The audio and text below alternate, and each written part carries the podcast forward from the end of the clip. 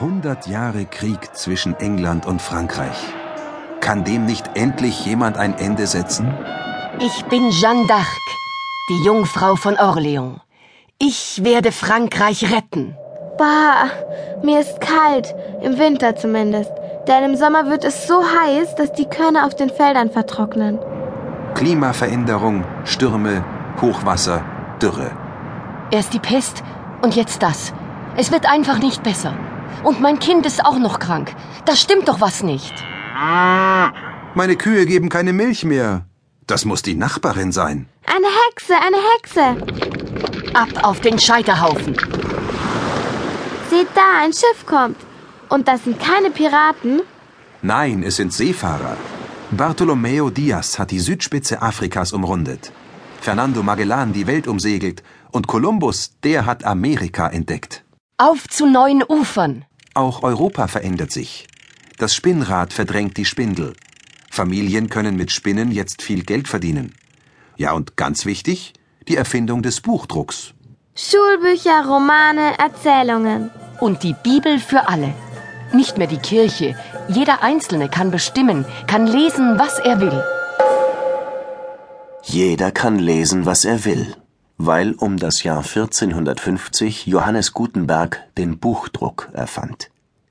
Er stellte dafür Buchstaben aus Metall her und setzte sie erst zu Wörtern, dann die Wörter zu Sätzen und schließlich die Sätze zu Seiten zusammen. Nach dem Modell konnte er Tausende von Seiten drucken. Mit dieser Erfindung veränderte Gutenberg die Welt, denn fortan mussten sich die Schreiberlinge nicht mehr im trüben Kerzenlicht beim Bücherabschreiben die Augen ruinieren, Jetzt konnten Erkenntnisse, Ereignisse und Meinungen schnell und in großen Mengen verbreitet werden. Naja, interessant für die, die das Lesen beherrschten.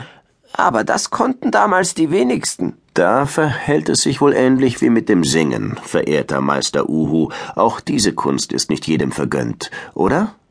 Wie war das damals in Nürnberg? Es gibt Dinge, an die erinnert man sich nicht so gerne. Das sind dann Angelegenheiten, die findet man sogar im Nachhinein wirklich zum Kotzen. Gut, dass meine Mutter das nicht hört, sonst würde sie wieder behaupten. Das heißt nicht kotzen, sondern übergeben. Ist mir aber piepwurscht egal. Ihr wisst bestimmt, was ich meine, und genau davon will ich euch erzählen. Diese Angelegenheit begann recht harmlos.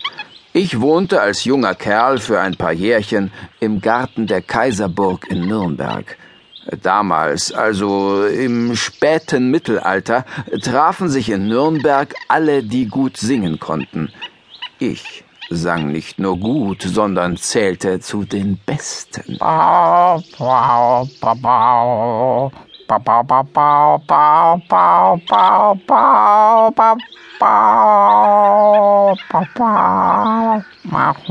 Dreimal habe ich den goldenen Uhu beim Meister Singer und Rufwettbewerb eingeheimst für das genialste Lied und den obergenialsten Text. Äh, Moment, äh, vielleicht kriege ich den Text ja noch zusammen.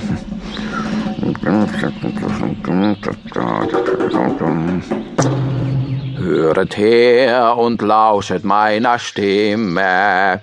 Sie klingt so voll und berauscht alle Sinne. Mal süß, mal keck, mal rührt sie die Herzen. Von ihr bekommt man nie Kopfschmerzen. Sie glänzt wie der Schein von Kerzen. So juckle ich elegant durch die Terzen und krächzt sie doch mal monoton, dann lutsch ich hundert Salbei-Bonbon. Kaum hatte ich damals beim Sängerwettstreit dieses Lied vorgetragen und mich unter tosendem Applaus verbeugt, kam ein Mann auf mich zu. Er trug einen merkwürdigen Federhut. Was will denn der, der komische Kauz? Rupft sich Vogelfedern aus und näht sie sich an den Hut? Na, das sollte er mal mit meinen Uhu-Federn probieren. Dem würd ich's aber zeigen, dem Tierquäler.